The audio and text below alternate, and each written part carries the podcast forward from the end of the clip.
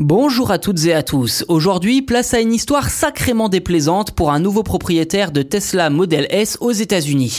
Lors d'une visite au Tesla Center, euh, le garage hein, finalement de sa concession, ce dernier a vu l'autonomie de sa voiture électrique d'occasion amputée de 128 km, le forçant à payer des frais supplémentaires exorbitants. Tous les détails dans cet épisode.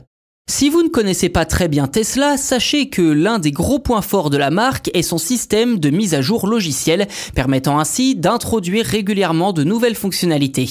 Mais visiblement, la marque s'en serait également servie pour brider la voiture d'un de ses clients. Dans cette histoire, la victime est le propriétaire d'une Model S 90 kWh d'occasion qui était auparavant une Model S de 60 kWh. La mise à jour pour augmenter l'autonomie avait été effectuée de façon tout à fait officielle et légale.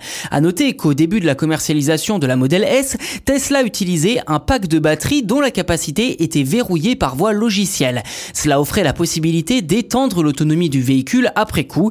Tesla évitait ainsi d'avoir à produire différentes versions de la Model S.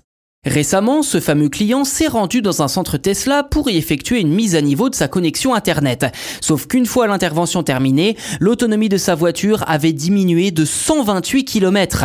Pour retrouver sa configuration initiale, l'homme devait alors débourser plus de 4400 euros.